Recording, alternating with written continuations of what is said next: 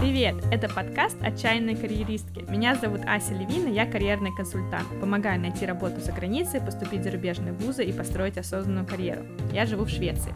А меня Лиза Михнюк. Я маркетолог Норвегии, и на этот сезон мы поставили челлендж «Найти мне новую работу». Поехали! Маленькое отступление перед тем, как вы начнете прослушивать этот замечательный пятый выпуск нашего подкаста. Я хочу извиниться за качество звуковой дорожки. Просто дайте себе шанс привыкнуть к ужасному звучанию моего голоса. У вас это обязательно получится. Я в вас верю. Всем привет!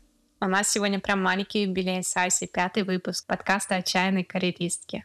Привет, Ась, как дела? Ура, ура, ура! Привет, Лиза! Супер рада, что у нас получилось записать уже целых четыре эпизода. Это наш пятый. Кажется, мы на правильном пути. Но посмотрим, сколько у нас займет выпусков найти тебе работу. Дела на самом деле хорошо. Супер насыщенная неделя и на работе на моей основной, и в блоге. Я сейчас запустила интенсив по LinkedIn, как, в принципе, и хотела.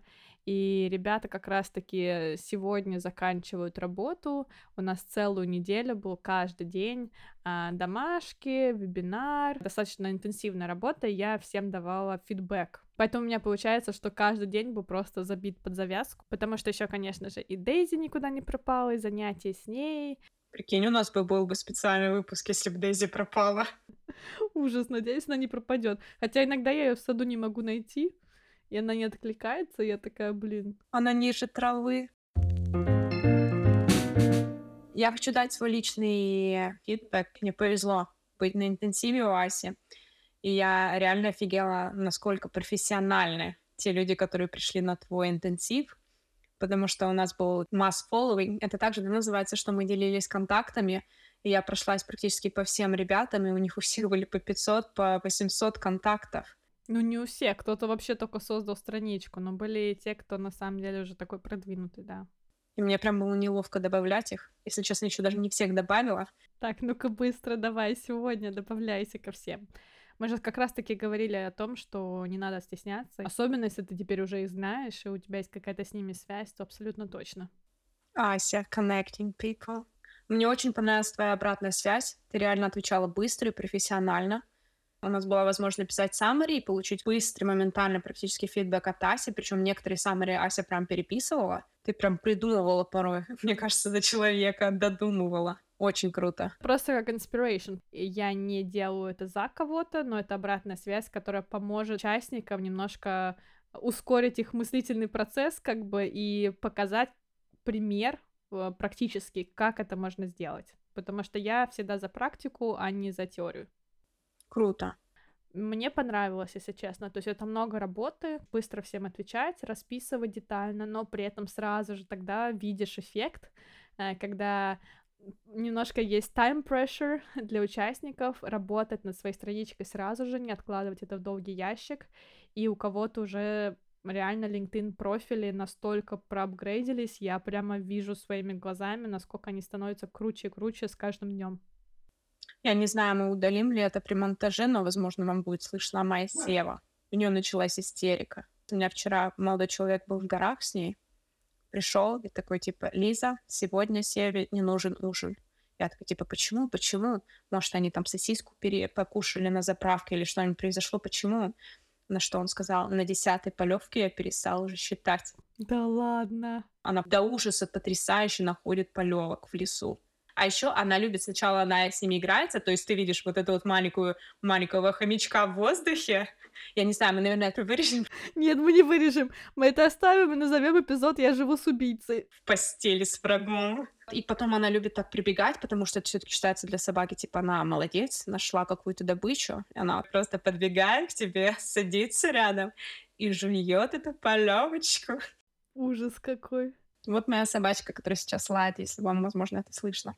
Да, слушай, я еще тут, конечно, жалуюсь на Дейзи иногда, что она у нас не ангелочек, как я этого хотела, но по сравнению с твоей собакой я каждый раз думаю, боже, как мне повезло. Самое худшее, что Дейзи делает, это иногда тявкает э, в нашем во дворе на соседей.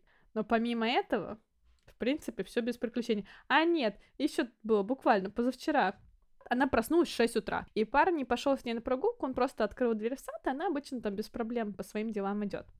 Но, в общем, в этот раз она начала гавкать в 6 утра, поэтому, естественно, пар ее быстренько забрал внутрь и принес э, наверх ко мне, чтобы она дальше досыпала.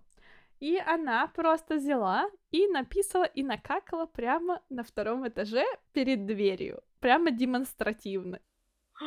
У меня такая история есть. Гаш, ребята. Три дня назад просыпайся и нахожу ногой в центр, получается, я сплю сбоку кровати, но в центре кровати ногой нахожу что-нибудь, что-то такое вот слизненькое, тепленькое, странненькое. Я беру это в руки. Я до этого болела, и поэтому у меня нос был заложен. Я вот беру, у меня еще темно в спальне, я беру в руки, так глажу, глажу, хожу со спальни, присматриваюсь к этому комочку. И что ты думаешь? Это слизень! О, господи, фу! Я живу на первом этаже, и в спальне у меня практически всегда открыто окно. Слизень, оказывается, просто чертов Том Круз.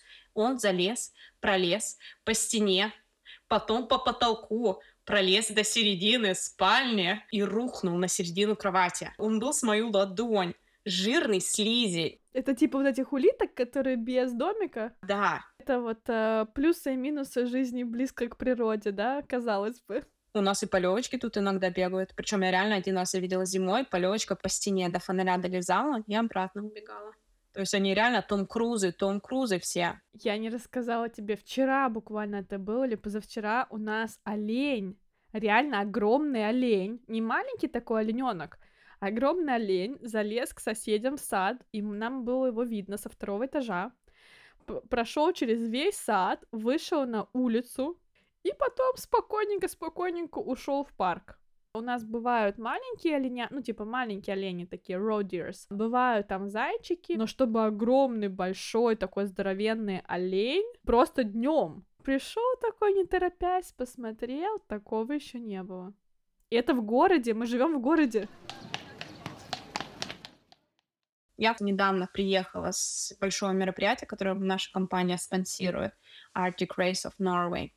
Это типа велогонка, которая проходит в Арктике, которую устраивает Tour de France. Эта гонка идет 4 дня, и за вот эту гонку мы, мне кажется, больше двух тысяч километров проехали, потому что мы спонсоры, и получается, мы, мы должны быть на старте, встреча со спонсорами, всякие там мероприятия, после мы должны участвовать в караване, это типа перед велосипедистами приезжают типа все спонсоры, всякая музыка, веселье для народа. И прям это большое мероприятие. 600 человек — это только велосипедисты и команды. Я реально уже написала, хочу предложить им свою вакансию просто даже как волонтер.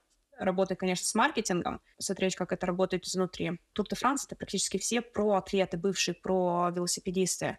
И это реально другой какой-то менталитет. Ты общаешься с такими людьми, ты заряжаешься энергией. Я уже сейчас в поисках велосипеда. Я хочу купить себе гоночный велосипед, а, это где-то 3000 евро минимум это все стоит.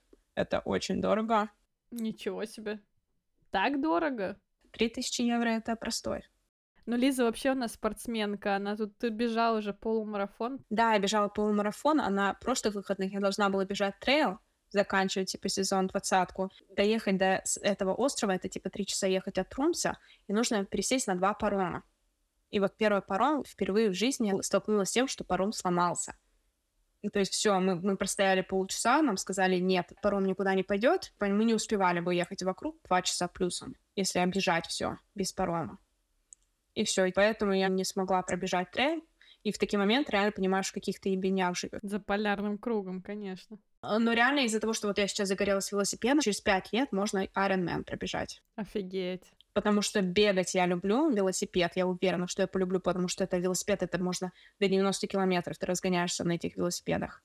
Это воу-воу. У меня фобия плавать, но ничего, можно побороть. Давай, слушай, Лиз, вообще, я за тебя буду болеть. Это, конечно, супер крутое достижение, Iron Man.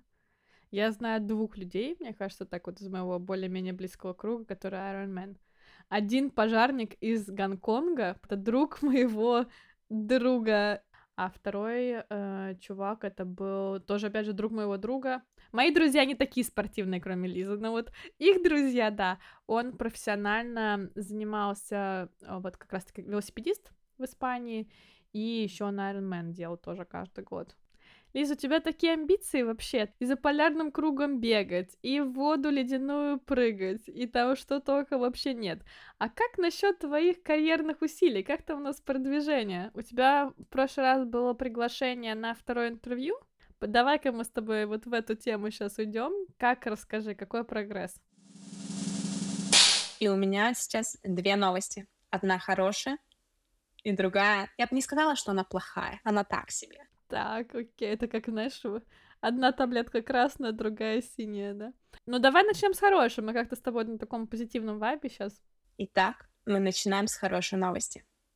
Можно сказать, что я покорила этих людей на втором интервью. Супер, так. Реально, я вышла с этого интервью и поняла, если оно не удастся, и я не получу эту работу, то я могу идти стендап-комики. Я когда волнуюсь, у меня такие шутки, я просто аплодирую сама себе. А люди, причем, не понимают, что я волнуюсь, они считают, что я просто такая, типа, шальная императрица. Короче, ты отожгла там. Да. Прошло все отлично. В принципе, они были согласны с моими предложениями. Был директор, был один из бренд-менеджеров, и был еще этот экономический шеф компании. Как вывод, я получила приглашение в Берген на третье интервью, да. И приглашение получила я и еще один мужчина, норвежец из Бергена. Угу. Так, и чё? Но плохая новость, я не получила работы. А так хорошо начала. Не, ну, Лиз, понимаешь, если бы ты получил бы работу сразу с первой, единственной твоей подачи, как бы этого подкаста просто не было бы, потому что мы бы с тобой на пятом эпизоде все бы и закончили. Так что нет, я понимаю, ты молодец, все ради подкаста. Да, ребят, все ради вас. Ну расскажи все-таки поподробнее, а что там произошло на этом интервью? Почему ты думаешь, что ты не получила эм, в результате офер? Какие-то, может быть, ошибки, которые ты заметила? Давай проанализируем тогда. В принципе, я и не особо хотела эту работу. Компания маленькая, и единственное, я, скорее всего, согласилась бы на офер из-за того, что, во-первых, да, я бы выросла очень хорошо в зарплате. Э, на 60% я бы, наверное, выросла в зарплате. Офигеть. Особенно для Норвегии, ну, в смысле, тут уже высокие зарплаты, такой процент — это не стандартная ситуация. Я помню еще до того, как я поехала в Перкин, я обсуждала с моим молодым человеком, что я чисто бы использовала эту вакансию как возможность типа для переезда. Через год-полтора я бы уже начала опять искать новую вакансию. Ну, может быть, они как раз-таки это и почувствовали.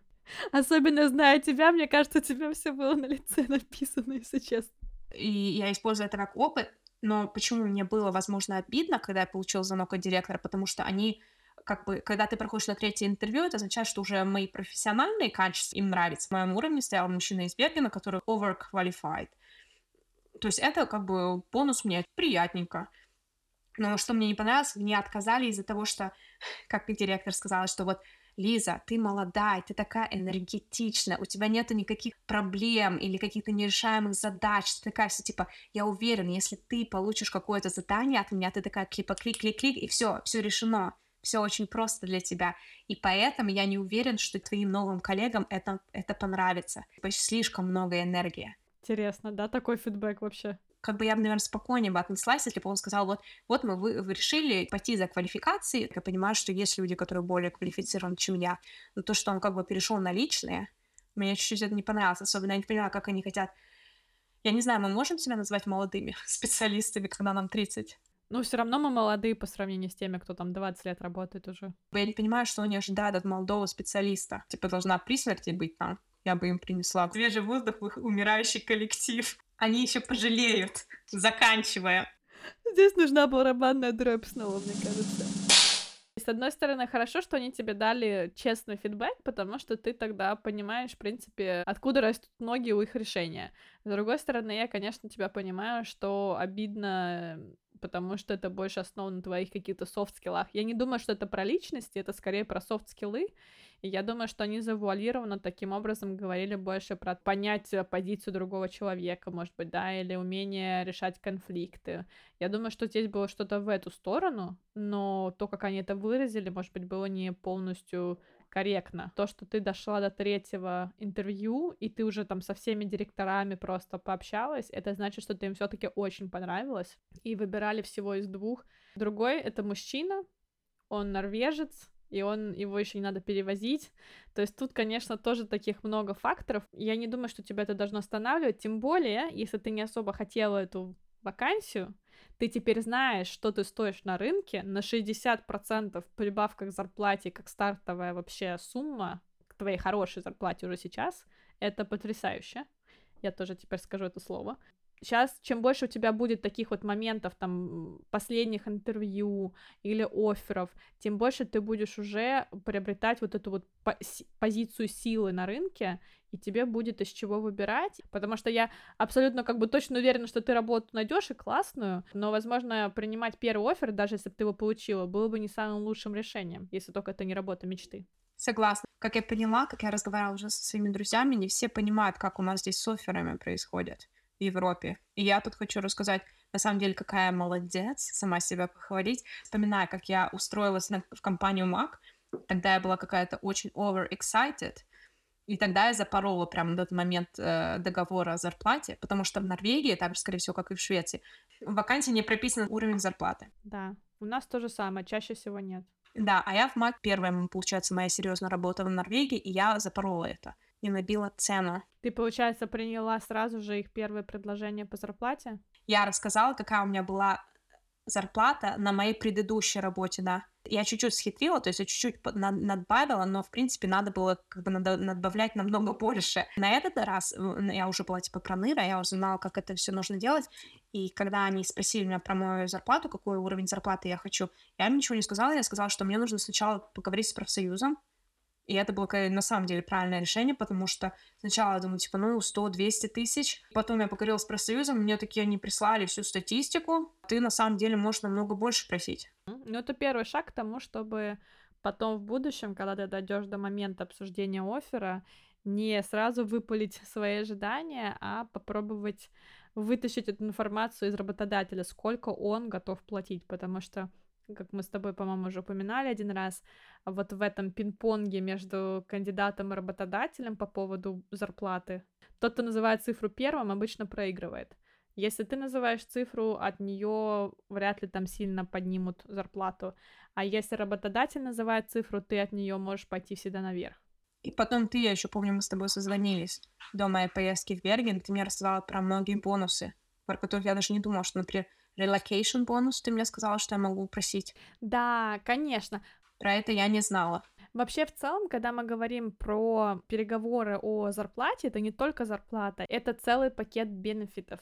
А, то есть общий пакет, то, что нужно обсуждать. Начинаем с зарплаты, потому что это то, что как бы всем максимально понятно, и пытаемся набить максимум там. А потом уже, когда все, мы видим, что по зарплате дальше не подняться, мы говорим, хорошо, вот на такую зарплату я соглашусь, но тогда я хочу получить машину от компании, потому что машина, например, особенно в Скандинавии, это очень дорого. Можно попросить, если вы переезжаете, вам нужно релацироваться, то абсолютно точно нужно просить relocation package. В большинстве крупных международных компаний это уже по умолчанию включено. То есть, например, Volvo, если ты переезжаешь, то тебе оплачивают три месяца аренды, ну, по крайней мере, на тот момент, когда я переезжала, было так, сейчас, может быть, немножко поменялось. Три месяца аренды, тебе оплачивают uh, полностью все там задачи с визой, у тебя есть помощник, который занимается визой за тебя, uh, и там ходит в миг- миграционное агентство, там все заполняет у тебя есть э, человек, который тебе показывает город, когда ты приезжаешь, который помогает тебе с поиском постоянного места жительства, то есть какой-то квартиры на аренду, если ты хочешь. Нам оплачивали пакет индивидуальных занятий шведским языком в школе, ну и там какие-то вещи по мелочи. Но основное это было вот э, именно оплата аренды на несколько месяцев и помощь с поиском жилья. Это было приятно, на самом деле, то есть гораздо менее стрессово, потому что все документы оформили за тебя. Даже со мной, например, ездили в банк, то есть представительница агентства, она ездила со мной в банк и открывала со мной счет. То есть мне даже не нужно было самой в банк ходить, это было очень круто. И в компаниях, которые, может быть, более, ну, не такие крупные, там может не быть такого фиксированного пакета, поэтому это нужно обязательно обсуждать. Если вы релацируетесь по работе, просите то, чтобы вам оплатили как минимум несколько месяцев аренды, если у вас двойное жилье, откуда вы переезжаете и куда вы переезжаете, вам нужно еще одно жилье, то у вас вообще идеальный аргумент. Но даже если вы, получается, э, с жильем в первой стране прощаетесь, все равно у вас должны быть как подъемные, скажем так.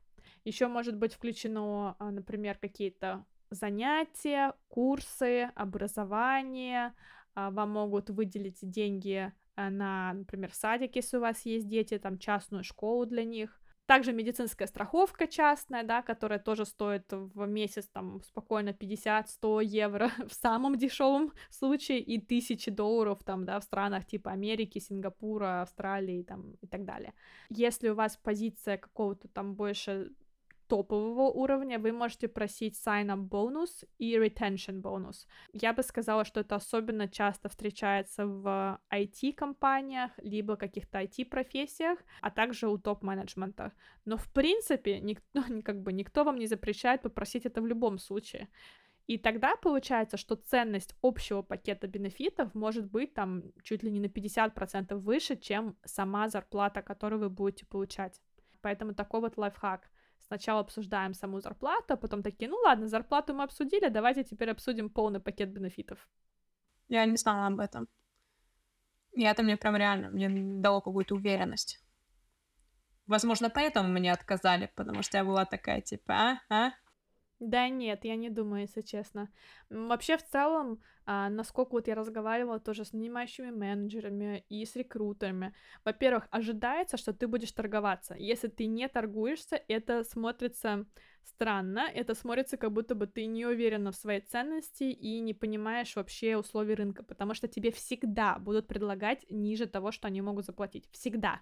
Ну, как бы они не дураки. Во-вторых, это еще раз показывает, каким образом ты можешь добиться желаемого, какие аргументы ты будешь использовать, насколько ты можешь, э, ну, в достаточно, может быть, дискомфортной ситуации доносить свои какие-то мысли и уметь договариваться. Поэтому это как такой еще этап проверки, в котором тебе нужно себя проявить.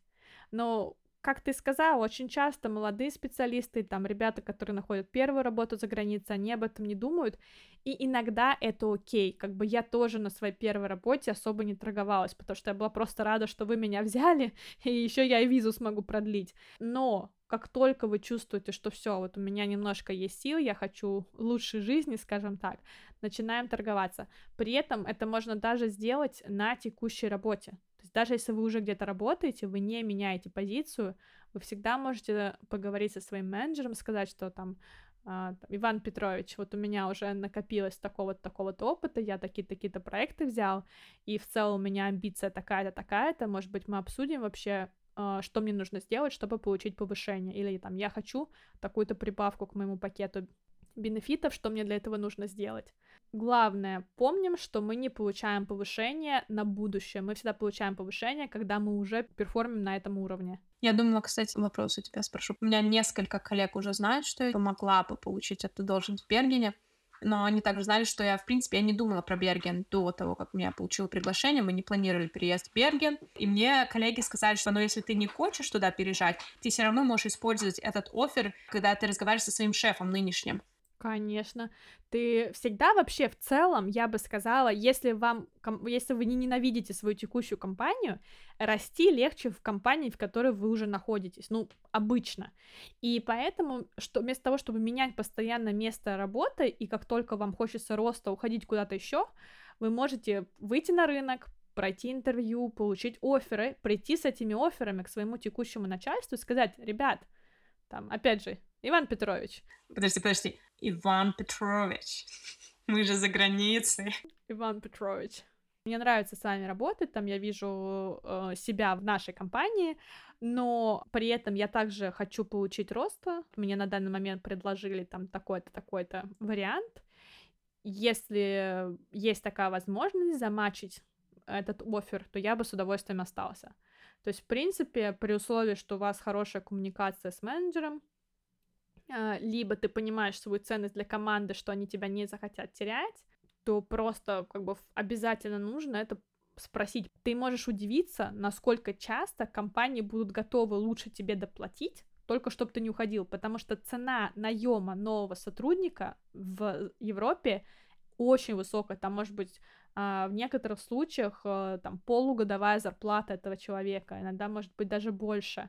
Почему? Потому что это все занимает несколько месяцев, там десятки людей в это все вовлечены, а, нужно, пока ты ушел, нанять какого-то консультанта, который стоит там 150 э, евро в час. Поэтому нанимать кого-то другого дорого. Иногда легче просто доплатить. А если они тебя уже знают, ты им нравишься, очень часто будут готовы просто замачить офер, а иногда можно даже добиться, чтобы тебе этот офер перебили. Просто можно как совет, если вы не хотите менять работу, можно раз в год просто заниматься поиском работы, находить работу и потом приходить к начальнику. На самом деле, да. Я бы не стала злоупотреблять э, и сразу приходить с оффером, вот прям каждый год, но именно знать свою цену на рынке и постоянно как бы использовать аргументы вот такие вот основанные на рыночной стоимости в своих переговорах с менеджером.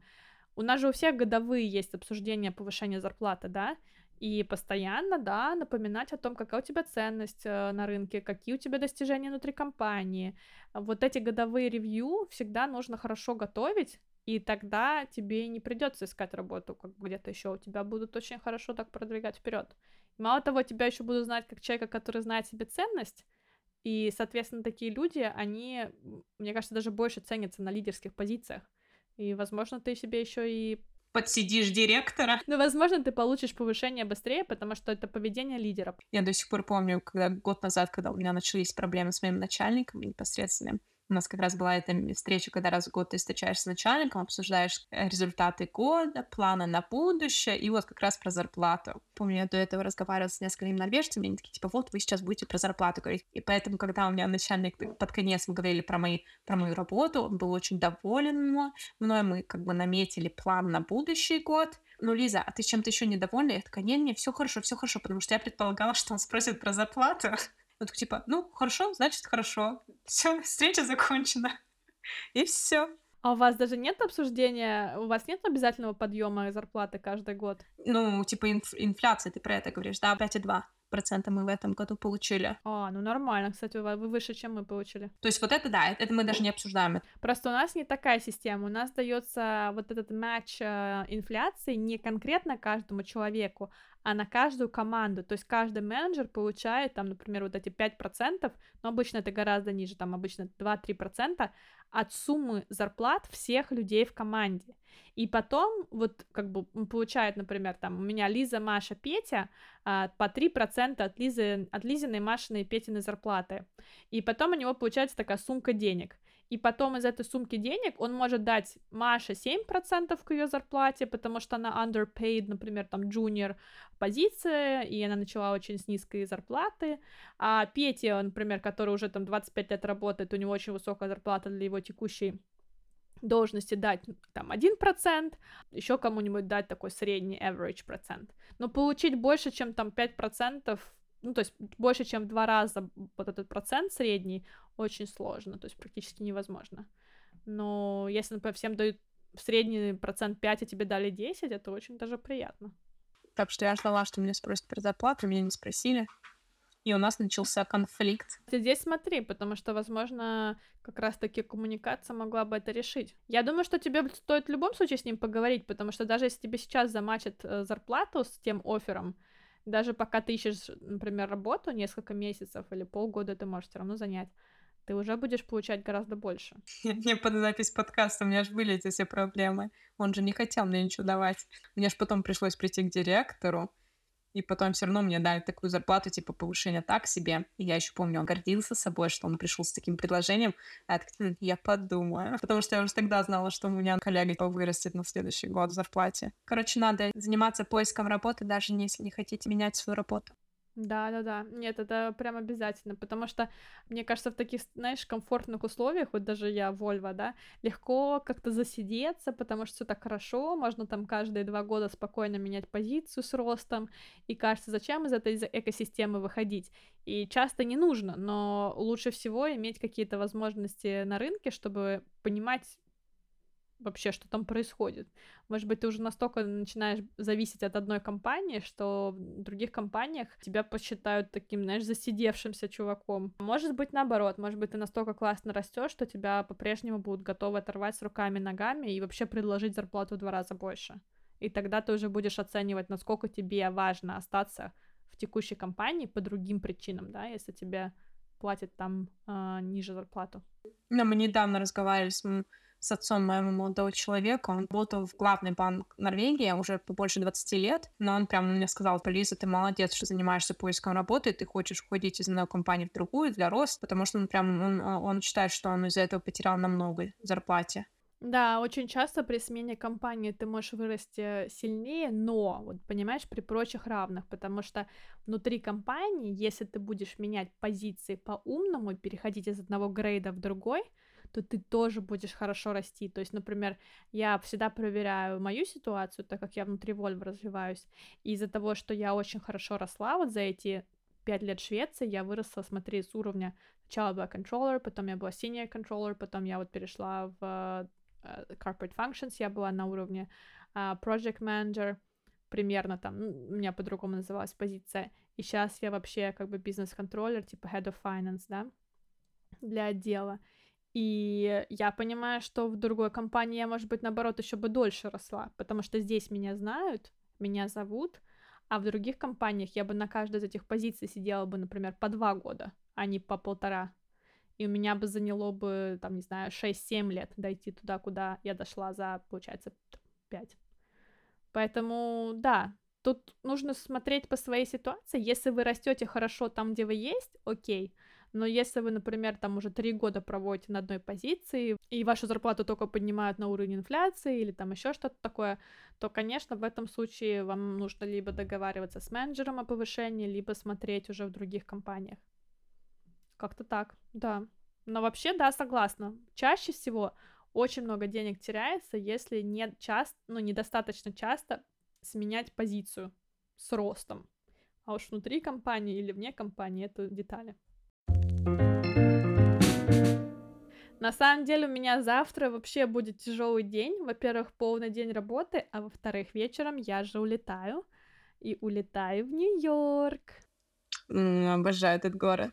Не только в Нью-Йорке я буду, я еще поеду вместе с моим другом э, в Мэйн, штат Мэйн, и мы будем смотреть на золотые листья в национальном парке. Но там еще лето, там же тепло, да? 20 градусов в Нью-Йорке. Слушай, тепло вроде как, но конкретно вот в этом парке должны быть уже с конца сентября все такое очень э, желтенькие деревья. Э, я надеюсь, что мы это увидим, но, возможно, будет чуть рано.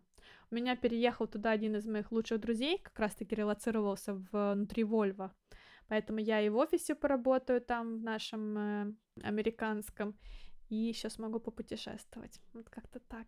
Кстати, про это, Лиз, могу добавить, что вот как раз-таки про то, что торговаться и ну, просить то, что нужно а, у своего менеджера и аргументировать это, если это сделать правильно, то вы можете очень много всего получить. Я должна была в Нью-Йорк ехать просто в отпуск, то есть я собиралась взять неделю отпуска и поехать туда в отпуск. А потом я подумала, зачем мне ехать туда только в отпуск, если мой друг работает там в офисе, я могла бы с ним совершенно спокойно на машине ездить в офис пару, там, несколько дней.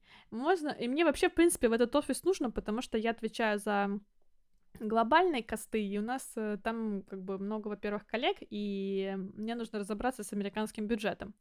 Разобраться с американским бюджетом? Что за шпион такой едет? Русский еврей со шведским паспортом. Это ж... Еврей очень удален. Ну, в общем-то, да, ты права. Ну, в общем, короче, я сразу поняла, так, сделала список себе задач, что я могу решить, если я поеду туда в офис, и договорилась с моим менеджером, чтобы это стало моим бизнес-трипом. То есть э, теперь вместо того, чтобы заплатить за это путешествие из своего кармана, компания мне оплачивает, собственно говоря, переезд и вот э, те дни, которые я буду работать в офисе. А еще несколько дней я беру э, за свой счет, ну не за свой счет, точнее, оплаченный отпуск. В общем, это просто к тому, что не всегда это про какие-то большие переговоры, э, и не всегда это при смене позиции, иногда это может быть просто что-то такое приятное и полезное, что вы можете попросить у своего менеджера уже сейчас. Как еще пример, приведу вариант с поездкой на какую-то классную конференцию или ивент, который вам полезен будет и по работе, и для вашего личного нетворка, и вы можете выбрать это где-нибудь в классной локации, и, в общем, презентовать своему менеджеру на следующей one-to-one встрече, и, возможно, у вас все получится, возможно, ваш менеджер на самом деле вообще еще и похвалит за инициативу, так что дерзайте. И тут мы заканчиваем. Дерзайте. Дерзайте. У меня тоже, кстати, план за ой, путешествие запланировано. А я еду на Шпицберген, Свальбард, в Арктике. Тот регион, где белые медведи ходят. Классно. И куда вы поедете на экскурсии? Моя мечта была съездить в город Пирамида. Это российский город, который был, получается, это один из самых известных а, городов-призраков. Он был, типа, оставлен в конце 80-х, когда Советский Союз развалился, и там вот реально город, знаешь, там, не знаю, там советская школа, вот прям все как парты, все стоит, как, ну, просто покинутый город. Замороженное. Да, замороженный город, причем там такие климатические условия, так что, да, реально там замороженное. И вот мы возьмем туда поездку, и потом будет что-нибудь типа а, каноэ, скорее всего, возьмем еще какие-нибудь там походы в горы. На каяках с белыми медведями? Не с белыми медведями. Их сейчас, кстати, из-за из потепления очень редко их видят, но по-прежнему, да, они иногда спускаются к городу. Там до сих пор такие всякие условия, эти истории ужасные, как там туристов съедают. Да, и еще, наверное, поедем в шахту, где они добывают железо. Очень классно. Короче, очень интересно. Ну, реально, там, получается, сразу, когда ты выходишь за город, там такой самый популярный подорожный знак «Белый медведь», что, типа, дальше нельзя. И там, получается, все эти экскурсоводы, когда ты ходишь в горы, все, у всех экскурсоводов есть ружья. Потому что это очень опасно. Это прям моя мечта была. Так, ты давай, пожалуйста, вернись э, в э, in One Piece. А кто, если не ты, будет работу искать, да, Ась? Придется по бырику тебе искать другую Лизу. У меня есть такая маленькая коллекция, я собираю свитерки ручной работы с разных регионов Скандинавии. И вот Свальбард — это мой последний. Ну, еще гренландский, у меня нету гренландского еще свитера. Вообще звучит как просто офигенный план. Я прямо жду нашего следующего эпизода, где ты немножко расскажешь про свою поездку, получается, да? А ты расскажешь про мой любимый Нью-Йорк, обожаю. Это то место, в которое я поеду, когда мне норвежский паспорт дадут. Я сразу поеду в Нью-Йорк. Очень люблю его. Я, наверное, тоже с тобой поеду. Ты это рассчитывай. Рассчитывай, мне еще сколько там год-полтора ждать этот паспорт, так что да, рассчитаю тебя. Ты как раз соскучишься по Нью-Йорку. Ну все, ребята, тогда ждите наших новостей э, и увидимся в следующем эпизоде. Пока-пока. Услышимся. Пока-пока, ребят. Спасибо, что были с нами. Чтобы не пропустить новые выпуски и поддержать нас, обязательно подписывайтесь на подкаст, ставьте нам звездочки, а также скачивайте наши эпизоды. И, конечно, приходите к нам на страничке в соцсетях. Меня можно найти по нику Ася, нижнее подчеркивание, Левин. Ссылки оставим в описании эпизода. Пока-пока и до новых встреч!